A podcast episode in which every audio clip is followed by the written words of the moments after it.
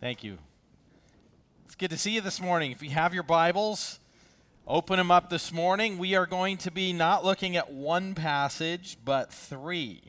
And so the first passage that you can go to is 1 Peter chapter 5. Now, we're going to be uh, talking about leadership in the coming days. One of the things that I love about the EFCA and, and I think a healthy church is that the membership participates in selecting leaders. And that is a really important thing. And um, the, the thing that's so significant about it is that um, it's important for us as a congregation to be able to identify who God has called to be a leader. And when we select the wrong people for leadership, it is devastating to the church. Uh, it is devastating to people when they're not ready to be in leadership and they're put in leadership.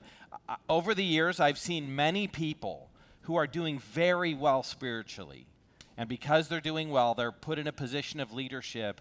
And God uses pride to destroy them and to use them to destroy and harm churches. So, putting people in leadership too soon is, is, is not good. And also, the other thing that happens is sometimes we'll put people in leadership who don't meet the qualifications for leadership. Um, God has explained this is what the character of a person is to be like before they're put in leadership.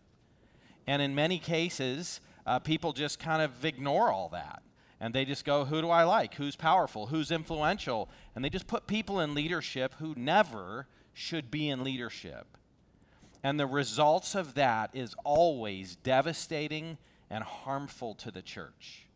And uh, so it's, it's awesome for us to think through what has God said about who leaders should be, and the, the, the, the understanding that God has not called leaders to anything unique.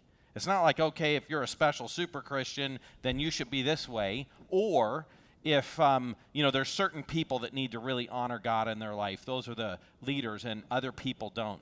What god has called leaders to is actually what he has called every single christian to and leaders are just people that they've been pursuing, faithfully pursuing the Lord and honoring the Lord in their life, and they've demonstrated certain qualities in their life. So we're next week we're going to talk about, we're going to read through a list of what does God say leaders are supposed to be like? And then we're going to look at a list of, what is a leader's job? What is it that God calls leaders to do? And then we're going to end by talking about how do we think through gender and leadership. So that's where we're going to end up. Um, but today, we, have got to address something that I think is, is the most significant thing in leadership, and that is humility, the quality of humility. One of the worst things is, is you get, you'll get churches that they don't disregard what God says. They'll make a list of this is what God says a leader should be like, and they, they have high esteem for leaders. And, and they know this is a person God has put in this position, and we need to honor the authority of the leaders that God has given us. And so they have a high view of leadership, and they look at the qualities for leadership, and they go, oh man, that, that is, people really need to be spiritually mature to be leaders.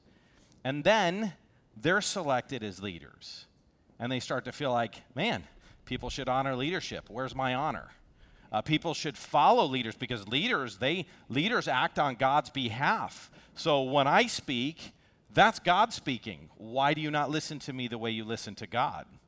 And they start to put themselves in the place of God. They start to feel like they're the spiritual special forces.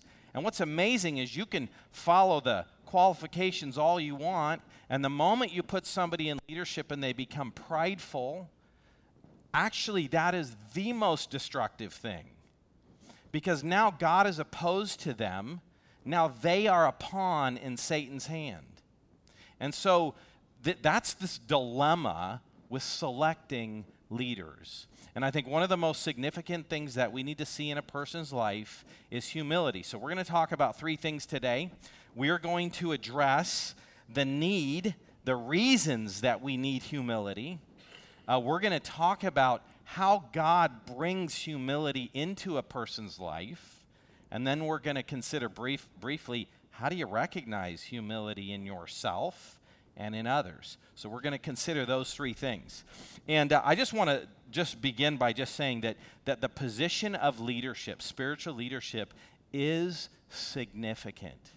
This is what it says in Acts 20 28. Paul calls the elders together and he talks to the elders about ministry. He challenges them and he encourages them. And this is one of the things that he says. He says, Pay careful attention to yourselves and to all the flock, in which the Holy Spirit has made you overseers to care for the church of God, which he obtained with his own blood. I just want to encourage you that's Paul talking about you. God bought you with his own blood.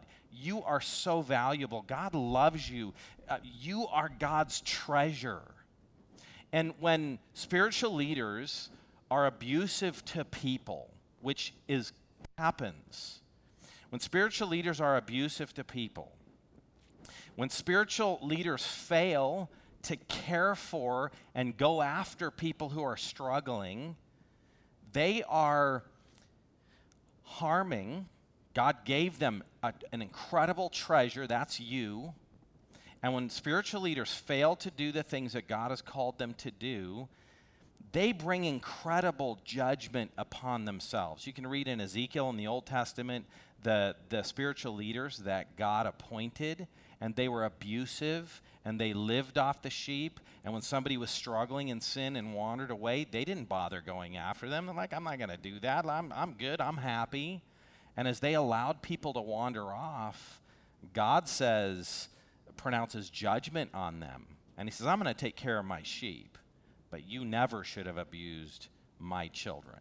You never should have failed to go after my children. Um, James 3 1, right? We've seen that. Let not many of you become teachers, for in doing so, you incur a stricter judgment. Hey, we've all heard that phrase, right? Fools rush in where angels fear to tread. The position of leadership is an incredible privilege. It's something that people should aspire to. The first qualification that we'll look at next week is it just says if anyone aspires to the office of overseer, that is a fine work that he desires.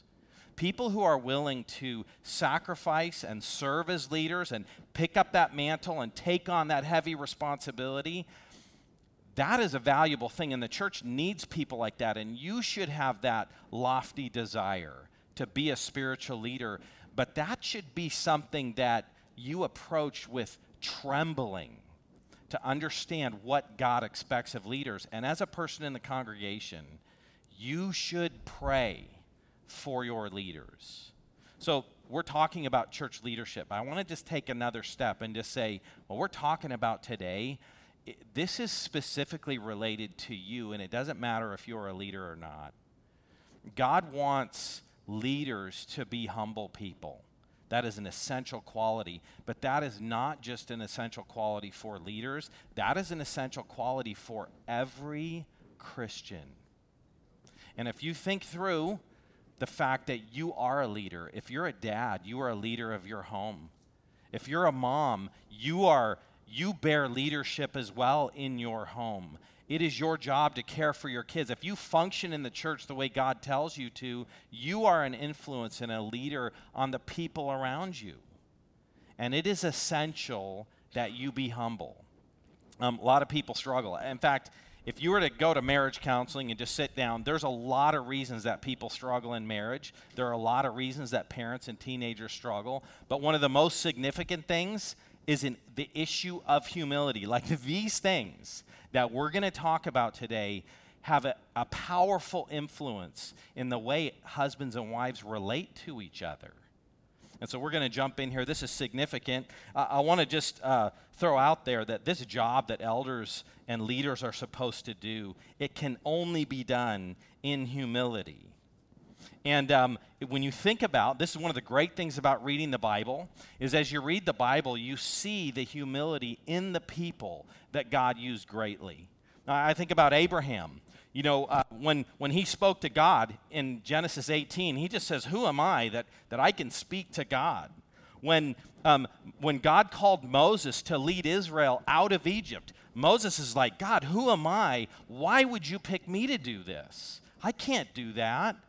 Um, when you think about David, when Saul asked David to become his son-in-law, Saul's a- or David's attitude is, "Who am I to be the son-in-law of the king?" When God tells David, "I'm going to give you a, an everlasting dynasty," David says, "God, who am I that you would give me a dynasty?" Solomon, when he becomes king, and God says, "You can have anything you want. Just ask me, I'll give it to you." Solomon says man, I am, I am just a kid. I don't even know how to go out or come in. And how can I lead your people? Like that attitude of reverence that these are God's people. And he just says, man, I, can't do this.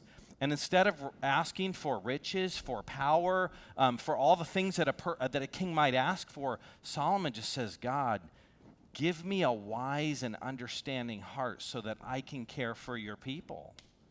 And the Bible says that God was pleased with that and said to him, Well, because you didn't ask for riches in the life of your enemies and all these things, I'm going to give you all the things you didn't ask for. And he also gave him a wise and understanding heart. When Paul considers his apostleship, Paul says, I am the least of the apostles because I persecuted the church. Um, the men that God has used greatly, and that's just some, but the men that God have used greatly are people of humility. And uh, I was just thinking about even in my personal life. I remember um, some years ago we we did this thing in youth group way back when I was a youth intern. This was probably like 30 years ago.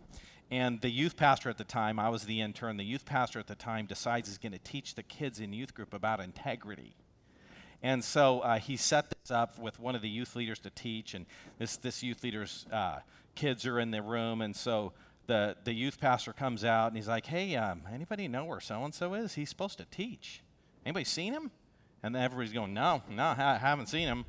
And he, he goes over to the kid and he's like, hey, where, where's your dad? He's supposed to teach today. And the kid says, oh, he never came home last night. And by the way, this is all a setup. So the kid knows, None of the youth leaders know. None of the students know. And so, uh, so then all of a sudden, the guy who's supposed to teach, incredible actor, he stumbles in like he's drunk. And he didn't shave. He was all, you know, just a mess. And, and he's acting like he's drunk. And so the, the, the pastor's like, You cannot teach. You cannot show up like this, and you can't teach. And he's being belligerent. And there's like this little battle happening in front of the, in front of the, uh, the, you know, the, the youth group people are devastated, kids are crying. Um, that was like such this crushing thing. Uh, one, one girl just gets up and runs out. She missed the punchline. And so, like, she's going around for the rest of the day just devastated. Parents were so furious for what their kids were put through. But here's the amazing thing um, on the youth leadership staff were people who were uh, leaders in their college. They'd been exalted to like being RAs and where they were overseeing dorms and they were spiritual leaders. And there was this one, this one guy in the room who was kind of a probationary youth leader because he had these personal struggles in his life. And when that guy comes up to the front of the room and he's being obnoxious and belligerent, all the leadership people sat there quiet doing nothing.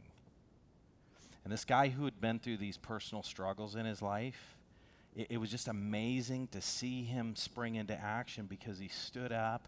He was really gracious. He took charge. He put his arm around that guy and he's like, "Hey, we got to get out of here. Don't don't do this." And he starts trying to protect all the kids in youth group, but he's very gracious and considerate and thoughtful toward this person standing in the front of the room. And it was just this humble, compassionate, gentle, just springing into action and taking in, in charge. If you would have asked me um, how that was going to go, I, that is not how I would have described it going. And, and that, that humble, gracious person, a person who became that way because of personal struggles, and that was real leadership. And so humility is essential for church leaders, but it's actually essential for every one of us. I want to talk about um, some reasons for humility. There's three of them, and uh, let's let's jump into this and let's look at 1 Peter chapter um, five. And this is the apostle Peter, Peter writing, and and Peter is a gracious, humble man. It'll be interesting to think through how the Lord brought humility into his life. But let's just start reading in verse 1. And it says, So I exhort the elders among you as a fellow elder and witness of the sufferings of Christ, as well as a partaker in the glory that is going to be revealed. Shepherd the flock of God that is among you, exercising oversight, not under compulsion, but willingly, as God would have you, not for shameful gain, but eagerly, not domineering over those in your charge, but being examples to the flock. And when the chief shepherd appears, you will receive the unfading crown of glory. Let's just pause there for a second. This is the man who, when Jesus said, I'm going to go to the cross, rebuked him. Like Peter re- rebuked Jesus. And this is what he writes as the apostle who was there with Jesus, speaking humbly to, to other elders as your fellow elder. But then this is what he says, and this is the first thing that is so significant. This is the reason that people in leadership need to be humble. You need to, we need to, as a church congregation, we need to select people that are humble. But if you're in a position of leadership, you need to understand this and you need to be humble. And if you're a Christian, you need to understand this. You need to be humble. Look what it says here. Likewise, you who are younger, be subject to the elders. Clothe yourselves, all of you, with humility toward one another. For God opposes the proud, but gives grace to the humble. Humble yourselves, therefore, under the mighty hand of God, so that at the proper time he may exalt you. You thought about that? That God is opposed to the proud? When you are a prideful, arrogant person, when you allow pride to creep into your life, God actually opposes you. Can you imagine selecting a group of leaders that God opposes? Or to have a person in leadership that God is opposing? Like, think about that in your own life. Do you want to be a person that God is opposing? Think about what brings pride. A lot of times it is success. Like, let's just think about Peter, the one who wrote this. He, Jesus asking all the disciples, uh, Who do people say I am? And Peter gets the right answer, and God says, You know, flesh and blood has not revealed this, but God Himself.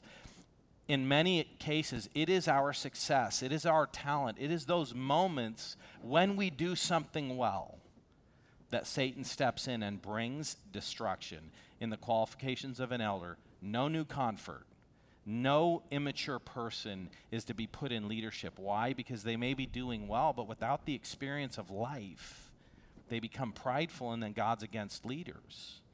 So we don't want people to be in leadership if God is opposed to them. Consider Mark.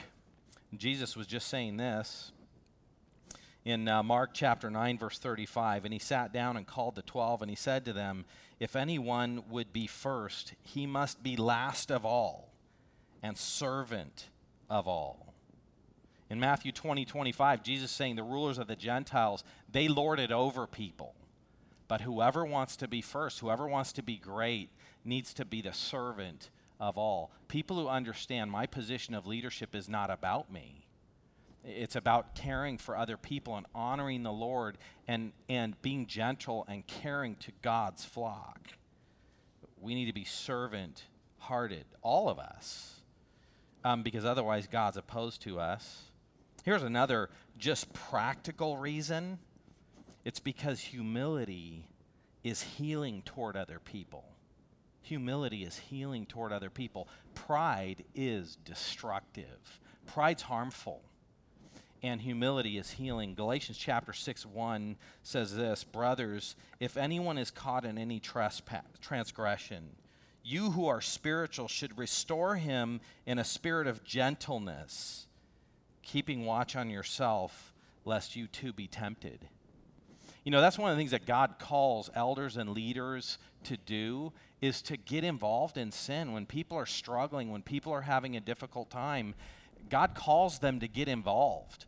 Now, can you imagine in that room if somebody would have stood up in that room and just said to that youth leader, Who do you think you are? You're going to show up here drinking. You're supposed to be a leader. You're supposed to be teaching other people. And look at you. Look what you're doing. Get out of here. Don't ever do something like this again. I don't even know why you're here.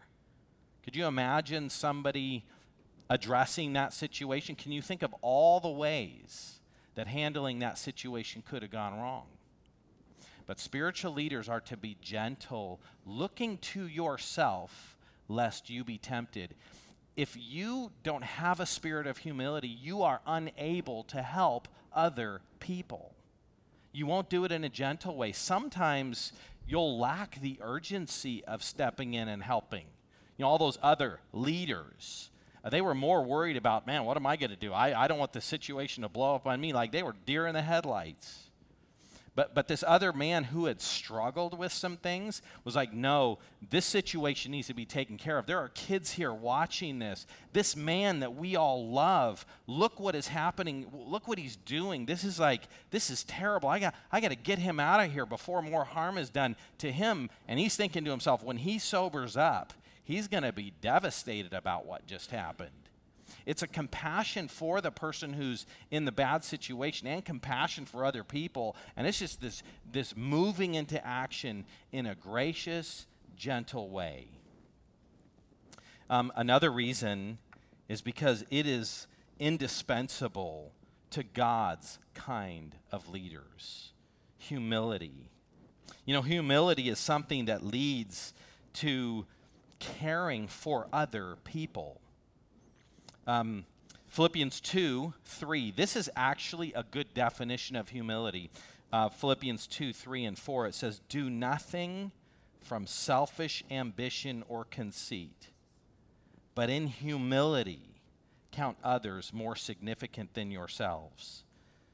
Let each of you not only look to his own interests, but also for the interests of others. Some people say that Humility is thinking lowly of yourself. A better definition is humility is not thinking of yourself. Now, humble people are um, self conscious. They walk into a room and they think, oh man, my, my shoes are ugly. I don't have the nice pants that everybody else has. Oh, I better be quiet over here and not say anything. I might sound stupid. Um, those are actually prideful, self centered people that are insecure. A humble person walks into a room and he's not thinking about if his shoes look dumb. He's not thinking about if he'll say something stupid. He walks into a room and he's very confident. Why? He's confident because he walks in and he's looking around and going, Who can I encourage? Is there anybody I see that's feeling insecure that I can go talk to? How can I go build somebody else up and encourage them? That's a humble person, not thinking lowly of himself, which is self centered, but thinking not of himself thinking of others. You know, that's one of those parenting things. A lot of times our kids are insecure and we think we need to tell them how great they are, that that's the solution. No, if your kids are insecure, they need to stop thinking about themselves. And they need to start thinking about other people and caring for other people and loving other people instead of themselves. Um, it's selfless. Um, here's, here's another one Luke 6:35 it's indispensable to God's kind of leadership. Look at Luke 6:35. It says, "Love your enemies and do good and lend expecting nothing in return, and your reward will be great, and you will be sons of the most high, for he is kind to the ungrateful and the evil." You know, returning good for evil is one of those leadership qualities. Sometimes we feel like people don't appreciate us or they've attacked us or, or there, there can be difficulty. Sometimes you'll go address a sin issue in somebody's life because you love them and they'll attack you. I remember one year we had, uh, took away a bunch of kids to camp. This is terrible. It's a, it's a horrible confession. Um, so I take these kids away to camp. We went to Hume Lake, and, and all these kids are out, and, and we had youth leaders were supposed to be supervising them. And we, we had these high school kids, and there was like boats of kids, and we had a few kids, and, and one of them, like two, to three of the guys, they climb up the tree, this huge tree, and they throw their bathing suit shorts in, and then they jump into the lake naked. and and I find out about this, and I'm like, oh my goodness, I just took all these kids. You know, I took like 150 of them up to camp. I'm like, man, I take all these kids. Their parents have entrusted them to me, And I got a boat full of girls and guys climbing up the tree and jumping into the lake. And I'm just like, oh my goodness, how did this happen? How did it go wrong? How was I not organizing supervision to be with these people and to avoid this? And so I talked to the kids about it. And then I called the parents. And I just, you know, I, I was loving to the kids and I was just talking through with them why that was wrong. And I called the parents to apologize to them all the girls who were sitting there and saw that happen, the, the boys that jumped out of the tree, I called their parents to just say, I'm sorry, you entrusted your kid to me and I didn't manage this well. And it was funny, it was, was kind of hard and I, I was loving these kids. And I call and some mom just like lays into me. What are you calling me for? Don't tell me this kind of stuff. And she just like rips into me. And there's, there can be a temptation to sometimes not return good for evil. I'm just like, you think I wanted to make this call? I got time to call all these people and confess. I mean, I felt like hiding this. I didn't want the parents to know this happened. And you're ripping into me? How about marriage? You know, one of the greatest humble things in marriage is when you return good for evil. It's when you say, My spouse has treated me poorly, but I'm going to return good to them for the evil. It's like if you can do that with your enemies, shouldn't you be able to do that with the person that you love? But almost all marriage problems, like I sit, you sit down with people and, and they can each give you a really long list of how the other person has wronged them. And then say, okay, great, all those terrible things your spouse has done to me, give me the list of things you did to your spouse. That's a short list. I guess that fits into one of our other points. But returning good for evil, um, that is what God wants from leaders because it's not about us. We love people, it's unrelated to how we're treated. We are serving God and caring for people. Here's the second thing that we need to see is that the road to humility is through trials. You know, I'm, I'm going to ask you guys to pray for your leaders, including me. Um, you know, you've heard people say never pray for patience because everything goes wrong in your life. Well, I, I am going to ask you pray for me and pray for our leaders that they'll be humble. That is an even worse prayer than the prayer for patience because um, do you know what brings humility? Pain. Pain brings humility. And I, all growing up, I used to always pray, Lord, as, as a believer, Lord, help me to be a fast learner because I don't want to feel pain. I, I just want to learn whatever you're trying to teach me. Um, I, I want to be spiritually mature. I want to be sensitive. I want to care for people, but I don't want to have to go through pain to get there. And so, yes, pray that your leaders will be um, fast learners because we don't want pain. We don't like it. Let, let me read James chapter 1, verse 1 through 5. It says this James, a servant of God and of the Lord Jesus Christ, to the 12 tribes in the dispersion, greetings. Count it all joy, my brothers, when you, encounter, when you meet various trials for you know that the testing of your faith produces steadfastness. Now, this is all kinds of trials, and it produces steadfastness. This is talking about all kinds of things in life, but one of the things that God does, one of the ways that God blesses people, is He takes them through trials. And trials produce humility. That's one of the one of the things, one of the blessings that God gives us in life is as we suffer, if we respond to it correctly, it produces humility. It goes on in verse 4 it says, "And let steadfastness have its full effect, that you may be perfect and complete." That's spiritually mature, lacking in nothing. If any of you lacks wisdom, let him ask of God, who gives generously to all without reproach, and it will be given to him.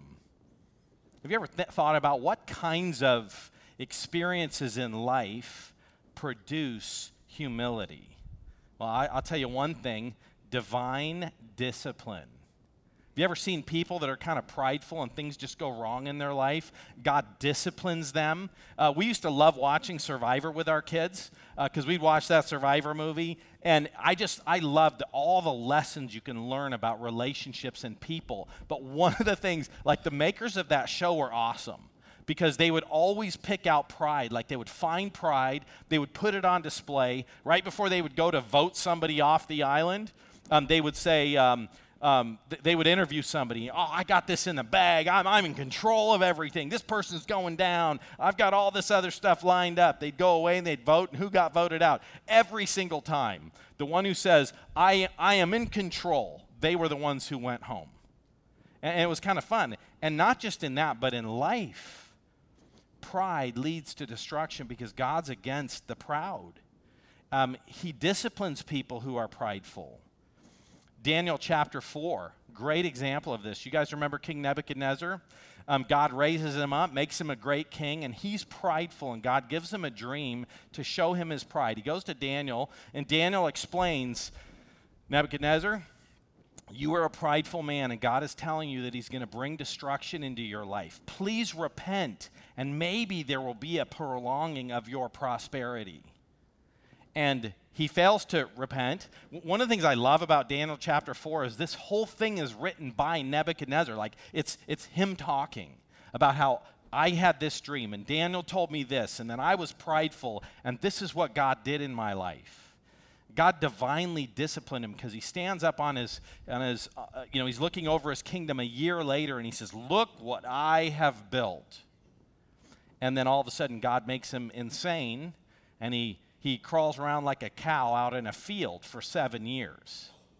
And then God restores his sanity, and he says, From now on, I worship God, and I realize he can humble people who are prideful. You know, there's divine discipline. I know people who walk into sin and they get fired, and just things in their life start to collapse, unrelated to their sinful choices. It's God's discipline. And so Nebuchadnezzar was humbled through discipline. It's not just discipline, sometimes it's personal failure. Think about um, Peter, right? Um, he says, I love you more than everybody else. Even if everybody else denies you, I won't deny you. And then what does he do? He denies Jesus, and Jesus looks at him and he goes away sad, just overwhelmed with his personal failure from I'm the, if there's only one who's faithful, I'll be it, to he's the one who denied. And then Jesus comes to him and he, he just, he loves him and he says, Feed my lambs, feed my sheep, take care of my sheep. And, and think about Peter in life when, when, he, when the realization of the fact that he corrected Jesus, as that sets in, have you ever done something in your life that years later, every time you remember it, you shudder? Like, this is a regular occurrence in my family. It's actually kind of a, a joke. My kids and, and my Michelle, they tease me about this. But a lot of times I'll be driving down the road and we're just talking about stuff, and I'll just go, ah. And they're like, what was that about? And I'm like, I, I don't even want to say anything. Val, did you hear that the other day? Val, we, we, were, we were driving around Val the other day, and I did that. Something happened. I'm like, ah. So that's also a personal weakness. But out of nowhere, these thoughts fly into my head of stupid things I've done, inconsiderate things I've said, prideful ways that I've been prideful. And at the time, you don't realize it, but then right afterwards, you realize it. And the Lord just, man, sometimes these things just flood my mind. And it just go, ah. You ever have those moments? You know, those are a blessing. And actually, there's something wrong with that, too like that's that's not a strength in my life. That's actually one of my weaknesses. We shouldn't dwell on our faults and our failures, and those things should not be overwhelming to us. One of the huge problems for Moses, by the way, when God says go do this, and Moses says, um, you know, Moses says, "Oh, I can't do that." That is good in the sense that it's a recognition of inadequacy, but it's bad because it's not a recognition of God's adequacy. And when God tells you to go do something, you can do it because it's God who does it through you. It's not your worthiness, it's not your amazing ability is the reason that you can do things. It's God working through you. And so to beat us ourselves up over the past is bad, but to remember our failures is very helpful. And so um, sometimes it's personal failures. And we all have those, don't we? You ever felt overwhelmed, discouraged, thinking about how I blew it in this and I blew it in that and I got this problem, I should have done that better? And sometimes people are discouraged from, pres- from pursuing things, place, things of leadership because they have so many personal failures. The reality is that your personal failures and your struggles, when responded to correctly, are the things that God will use to make you a good leader. It's the things wrong in your life that are as helpful as the things that are right. And the problem is when people in leadership see themselves as fundamentally different, when they're irritated by the failures that they see in everybody else's life, they're like the Pharisees who strain out gnats and swallow camels because everything in everybody else, else's life is a gnat. The things in your life is a camel. But one of the things that's natural for us is that is not how we see it. We see all the sin issues in our own life as gnats, and we see all the sin issues in other people's lives as camels. And that is not what God intends for leaders. Another one's physical illness. I'm thinking about the Apostle Paul. He had a physical ailment that specifically in 2 Corinthians it says he had that to keep him from exalting himself. You ever think about maybe your physical trials, the difficulties, the sicknesses, the injuries, just various things in your life that God can use those things to bring humility in your life if you respond to them correctly? Now, I just want to just say this, not all suffering leads to humility. It doesn't.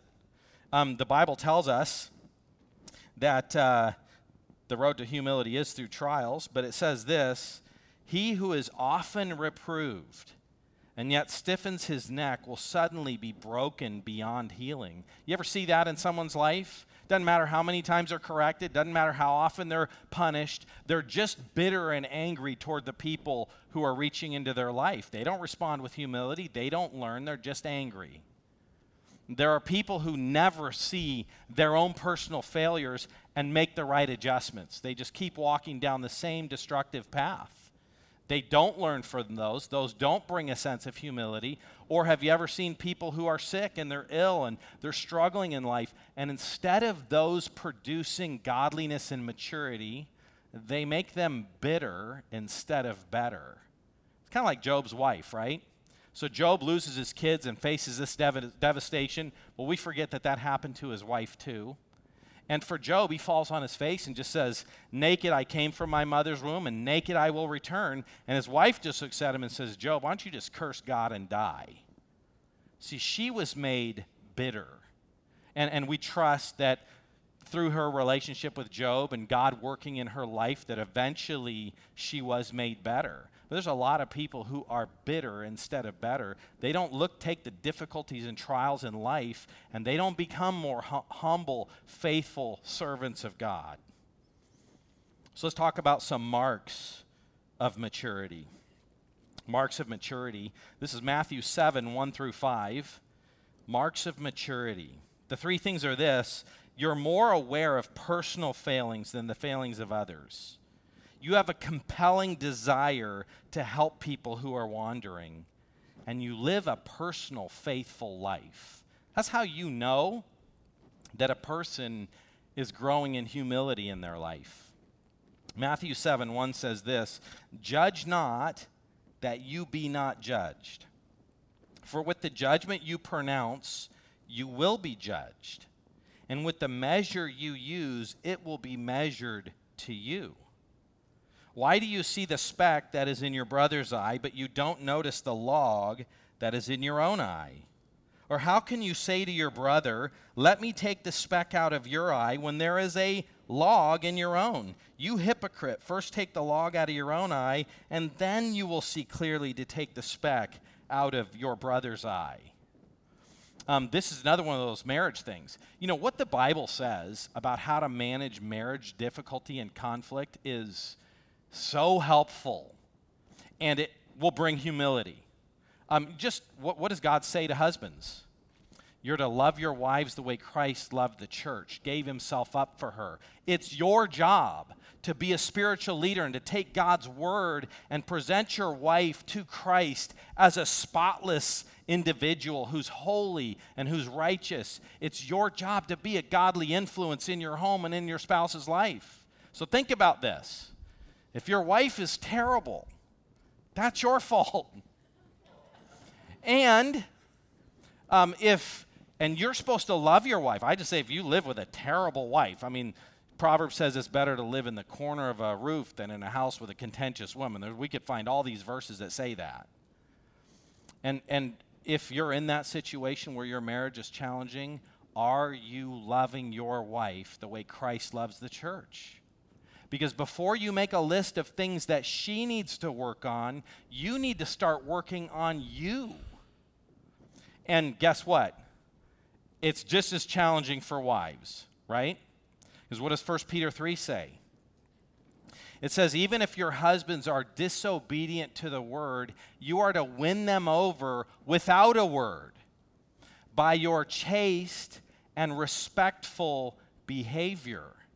So think about that. Go to marriage counseling, and it's like, okay, do you win your husband over without a word by your chaste and respectful behavior? Because until you do that, you should stop making a list of things that he's doing wrong. Because God tells you what you're supposed to do.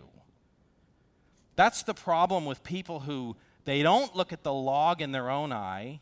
They're worried about the speck in someone else's. And I would just say that in your life, if other people's problems are huge and your pr- problems are small, you're not humble and you are not fit to be in leadership. It's not until you can look at someone else and say, You got serious problems and you need help with your problems. But I have the same kind of problems and I need the same kind of help. And I'm thankful for the people who have helped me. And I want to be gracious and merciful and encouraging and helpful to you. You know, God says that judgment will be merciless to the one who's shown no mercy. And man, I need God's mercy. I see so many things in my life that I need help with. I'm going to be merciful to you because I need it instead of being hard. Like, let's just talk about the Pharisees. They had a very high view of their own righteousness, and they were very hard on everybody else. And so we need we need to be more aware of our personal failings than the failings of others. We need to have this compelling desire to help people who are wandering. Part of humility is to say, God, your wisdom is always right. Uh, let's just talk about divorce. I remember one time I was talking to some people who are really struggling in their marriage, and I'm just thinking to myself, in this case, I, I was thinking, this man is a knucklehead. Th- this is a terrible person. I cannot believe that this lady is married to this man. This lady is amazing. Uh, she has such a great personality. She loves the Lord and she's trying to grow. She's trying to be faithful. But this guy, oh man, he is so terrible. And I just remember thinking to myself, he has not been unfaithful. Uh, he is not an unbeliever who's abandoned her. And um, there's no biblical grounds for divorce. God doesn't say if life's mir- miserable, bail.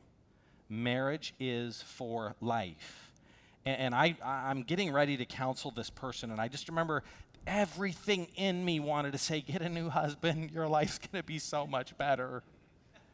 And then I just took a step back and I'm like, What is the matter with me?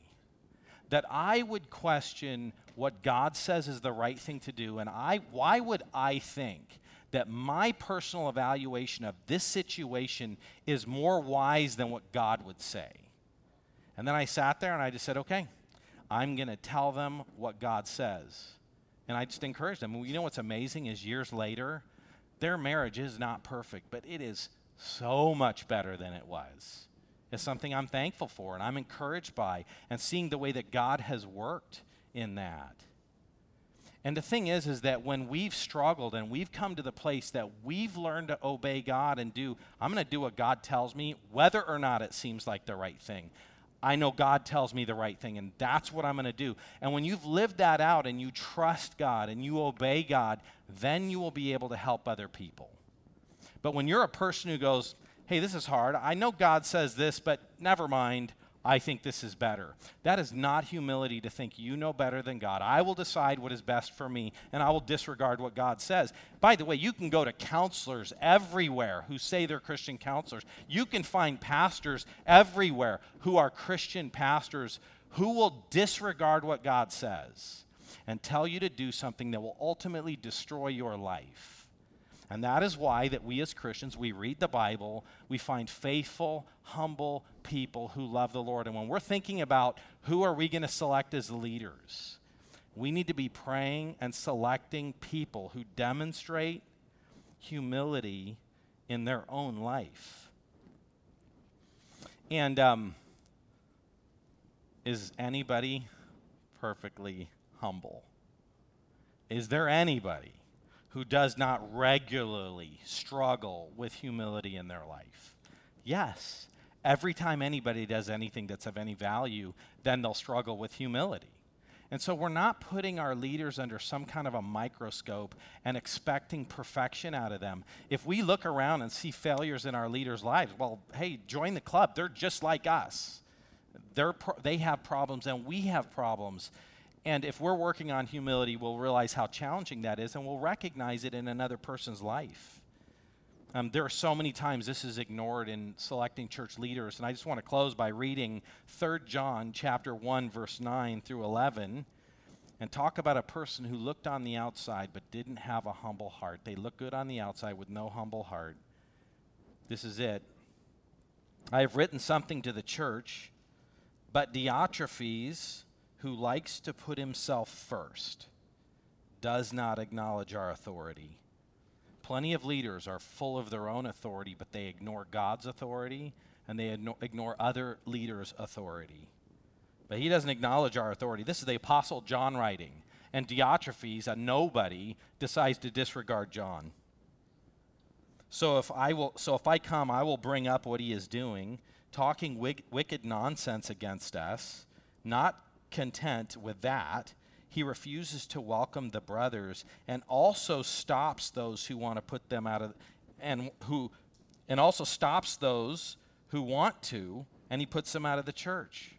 So here's a leader who doesn't help other godly people and anybody who tries, he wants to put them out of the church. He is abusive and he is controlling. Wants to tell everybody else what to do and build his own kingdom and make everybody else build his kingdom. Verse 11 Beloved, do not imitate evil, but imitate good. Whoever does good is from God, and whoever does evil has not seen God. Plenty of churches have significant problems because instead of being able to identify humility, they put Diotrephes in places of leadership. Um, humility is should be accompanied by a, a healthy sense of inadequacy. Humble people don't say, Why didn't I get picked as an elder? How come I haven't been put in a position of leadership? Anybody who's mad about that should never be put in a position of leadership. A person who says, Man, I'm not sure if I should do this. I, I feel insecure about doing this. Are you sure that this is what God wants? And a person who's willing to step out and say, Man, I got lots of problems. I, I'm not sure if I should be here. I better be very gracious and encouraging to other people. Please pray for me that I'll do a good job. Um, those are the people that you want in leadership. People who say, I could never do this on my own, but if I can be faithful, I hope, I'm praying that the Lord, through his strength, will use me. Like Moses, I can't talk, but if God tells me to talk, he'll help me talk. Man, I can't do this. I'm not fit for this. But if God allows me to do this, then God can help me do it. Let's pray for our leaders. Let me pray for us. Lord, thank you so much for your kindness and your love for us. Lord, humility is so challenging. None of us have it. Uh, we're all struggling to have it. And yet, this is such an important quality in your church and in a believer's life. This is what makes us loving and gracious and encouraging. It's what makes us rely on you. It's what brings spiritual strength and blessing to our ministry and the things that we do. Lord, it's never our talent, never our ability, never how smart we are. Lord, humility is what helps us to love people that we disagree with. It's what helps us to encourage and be thankful for everybody that you've put in the body of Christ. It's what allows us to relentlessly go after people who are struggling in a gracious way. God, help us to be a humble church and that we would reflect you and your character and that we would have everybody beating down the doors to get here because they learn your truth and they're loved and they're cared for and they're encouraged when they're here. In your name, amen.